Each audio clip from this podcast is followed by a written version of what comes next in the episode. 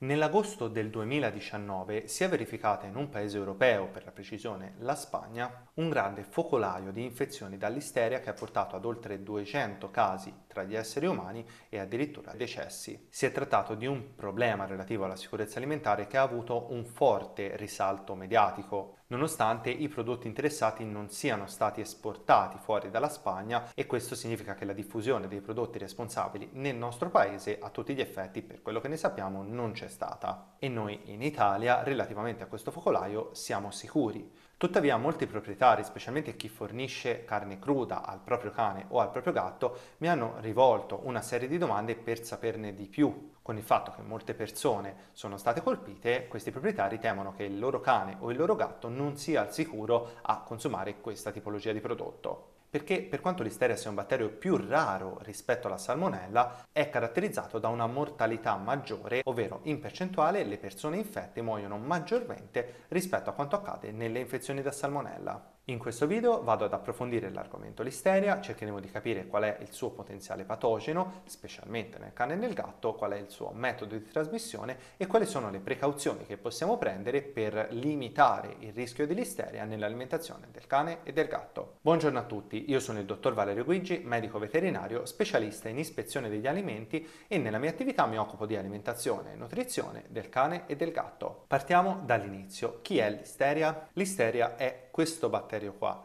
È un genere batterico che può causare una patologia nell'uomo e negli animali chiamata listeriosi. Si tratta di un patogeno diffuso in tutto il mondo e la specie più patogena attualmente conosciuta è Listeria monocitogenes, seguita da Listeria ivanovi. Esistono poi anche altre specie di listeria che hanno un potenziale patogeno molto meno importante, se non nullo, anche se sono interessanti e studiate dal punto di vista dell'antibiotico resistenza.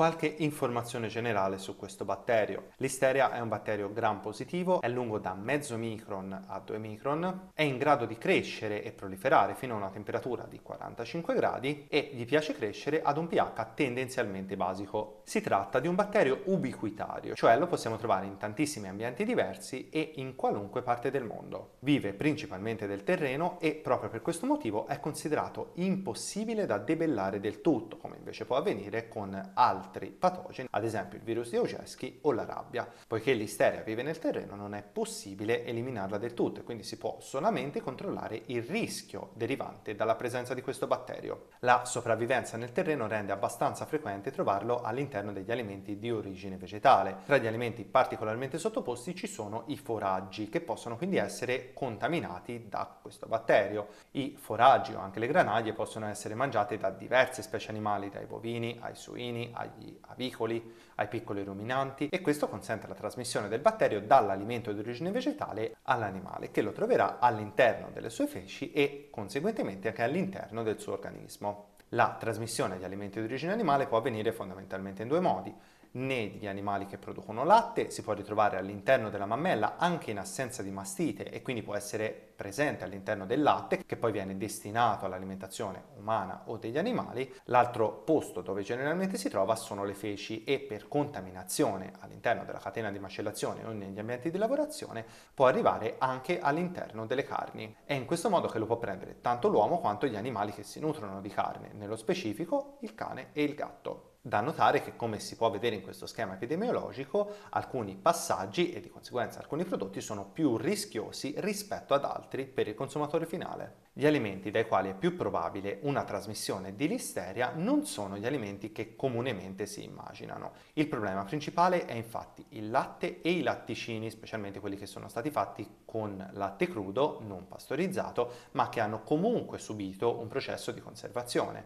Seguono poi le carni lavorate, sia quelle pronte al consumo che le carni cotte, tant'è che il focolaio del 2019 in Spagna è stato causato proprio da carni cotte, la carne non era cruda, era cotta, e a loro volta seguono i vegetali lavorati, generalmente lavati, tagliati e successivamente surgelati. Questo schema per esempio ci informa quali sono stati gli elementi responsabili delle più grandi epidemie di listeria nel corso della storia e andando a vedere quali alimenti sono notiamo che la carne non c'è, ci sono i prodotti ittici e poi ci sono delle insalate e ci sono dei prodotti derivati del latte.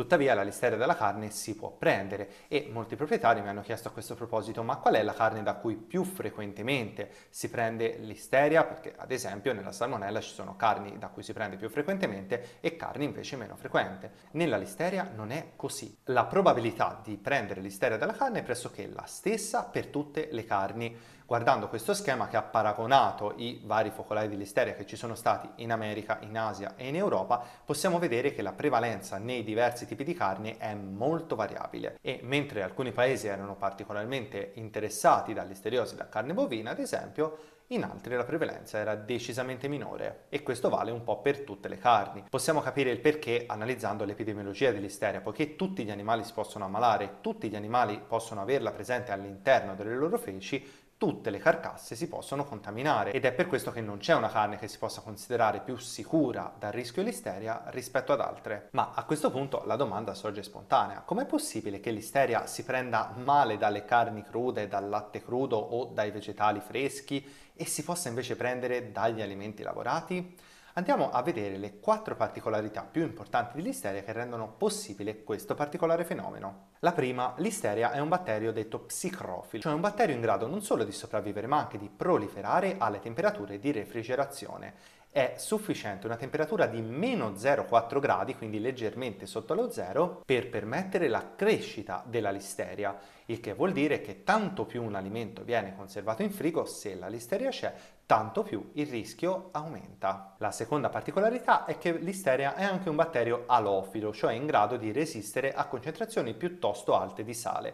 L'isteria riesce a resistere e a proliferare a concentrazioni fino al 10% di sale nel prodotto finito e questo gli dà un vantaggio competitivo non da poco sugli altri batteri perché mentre in presenza di sale la maggior parte degli altri batteri sia patogeni che non patogeni, quindi alteranti, muoiono, l'isteria non muore, ma anzi è in grado di sopravvivere e se questi prodotti sono conservati in frigo, l'isteria trova un doppio vantaggio per la sua sopravvivenza ed è il motivo per cui ogni tanto si verificano questi focolai. La terza caratteristica dell'isteria è che l'isteria è uno dei batteri patogeni maggiormente resistenti al calore. Quando si decide quanto tempo si deve cuocere un alimento e a che temperatura per renderlo sicuro dal punto di vista della carica batterica, si prende in considerazione proprio la listeria perché è il batterio rispetto agli altri patogeni comuni più resistente al calore. Il processo di cottura, ne abbiamo già parlato in un precedente video a proposito della cottura nelle alimentazioni casalinghe, deve avvenire ad una certa temperatura e per un certo tempo,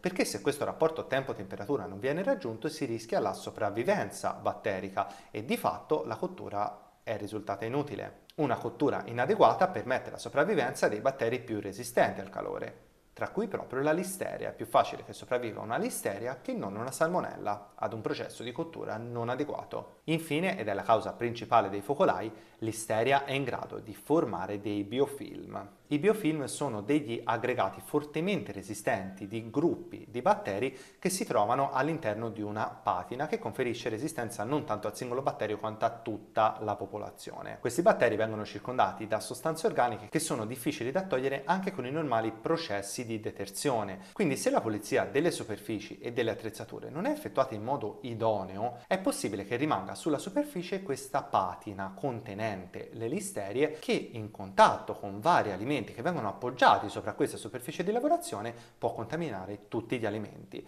In questo modo, in pochissimo tempo, anche in pochissime ore, è possibile che tanti alimenti vengono contaminati da listeria, proprio perché la listeria non era presente all'interno dell'alimento iniziale, ma sulla superficie di lavorazione, cioè stata passata chiaramente da un alimento infetto, ma da un alimento l'infezione può propagarsi a tantissimi alimenti diversi. Come si può notare la presenza di un biofilm sulla superficie? Ad esempio, sulla superficie in acciaio si può notare un riflesso colore arcobaleno, anche se la superficie sembra pulita, quando vado a toccare al tatto, quindi questo riflesso, sento che è untuoso quello può indicare la presenza di biofilm e può indicare quindi che il processo di disinfezione e detersione della superficie non è stato eseguito in modo ottimale. Le conseguenze possono essere anche molto molto gravi ed è per questo che l'igiene e la sanificazione è fondamentale tanto nelle aziende quanto nella preparazione domestica degli alimenti. Per proteggersi ed avere la certezza, almeno statistica, di non mettere in commercio prodotti contaminati da listeria,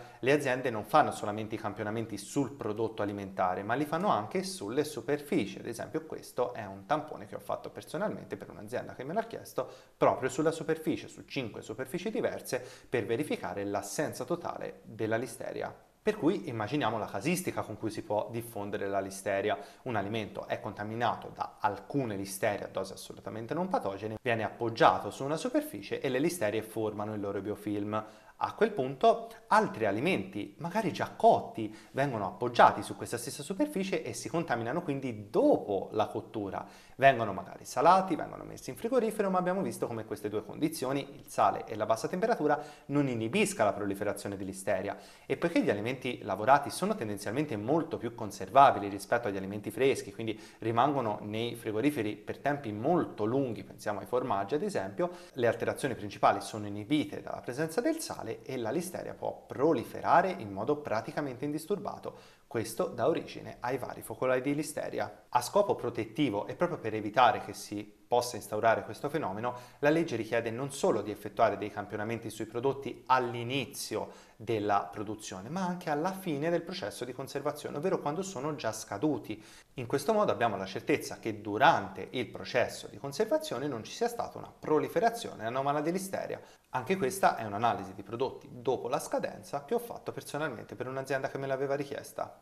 E quindi una volta comprese le caratteristiche e la modalità di trasmissione dell'isteria, veniamo alla domanda principale che interessa i proprietari di cani e gatti. Il mio cane e il mio gatto è a rischio l'isteria? La risposta in linea di massima è no, perché per la fortuna dei nostri cani e dei nostri gatti gli alimenti che mangiano loro sono poco suscettibili ad avere concentrazioni di listeria tali da poter causare una patologia. Attenzione, i cani e i gatti non sono nessuno dei due immuni dall'isteria, ma le circostanze rendono molto difficile l'infezione. Vediamo perché. Analizziamo per prima cosa le quattro categorie di alimenti che vengono più comunemente consumate dal nostro cane e dal nostro gatto. I croccantini non sono un terreno favorevole alla proliferazione di listeria perché sono secchi, c'è troppa poca acqua e la listeria non ha possibilità di proliferare. Gli alimenti umidi sono cotti quando sono già stati chiusi, di conseguenza la cottura che rispetta degli specifici parametri legali è perfettamente in grado di eliminare l'isteria. Gli alimenti cotti consumati nelle alimentazioni casalinghe solitamente sono cotti e immediatamente consumati oppure cotti e conservati in congelatore che non uccide la listeria però non gli dà nemmeno la possibilità di proliferare. Questo rende praticamente sicura l'alimentazione casalinga a cotto che possiamo fare in casa. E poi abbiamo l'alimentazione casalinga a crudo, che per quanto rimanga la modalità più rischiosa di trasmissione di listeria nell'alimentazione del cane e del gatto, in realtà si può considerare sostanzialmente sicura. Questo perché? Perché la carne cruda in cui non sia stata interrotta la catena del freddo, quindi sempre conservata a temperatura di refrigerazione, viene conservata generalmente per pochi giorni. E se noi andiamo a vedere il tempo di raddoppio di listeria, cioè il tempo che impiega listeria a moltiplicarsi a temperature basse di refrigerazione, notiamo che per avere il doppio delle listerie ci vuole più di un giorno, il che vuol dire che se la carne viene conservata per 10 giorni la listeria si è moltiplicata di mille volte. Sembrano tante, ma in realtà come vedremo tra poco non lo sono. Infatti la dose infettante nel cane e nel gatto è molto alta ed è stimata in un milione di listerie, cioè il cane o il gatto dovrebbe mangiarsi un milione di listerie per poter sviluppare la patologia la dose di listeria considerata generalmente sicura, come ci mostra il regolamento 2073 del 2005 sulle analisi microbiologiche per i prodotti umani, è di 100 unità formati colonia per grammo. Questo significa che, ponendo caso che nella carne, in ogni grammo di carne ci siano 100 listerie, un cane dovrebbe mangiarsi 10 kg di carne in un giorno per poter avere un'infezione da listeria ed è difficile che un cane mangi 10 kg di carne in un giorno, non ce la fa materialmente. Se la listeria però è proliferata in frigorifero ne basterà molto meno, perché basteranno in realtà poche centinaia di grammi per poter permettere l'infezione di listeria in un cane o in un gatto, ma questo partendo dall'assunto che la listeria nella carne iniziale ci sia. Bisogna considerare anche che ci sono dei controlli sull'isteria e che la listeria deve essere assente all'interno della carne. I controlli ci sono e il Ministero della Salute li rende pubblici, per cui possiamo andare a vedere nella relazione dei controlli ufficiali attualmente disponibile, che è quella del 2017, quant'è la prevalenza di listeria. In tutti i prodotti alimentari messi insieme, quindi qui non si considera solamente la carne, la positività microbiologica era dell'1,15%, cioè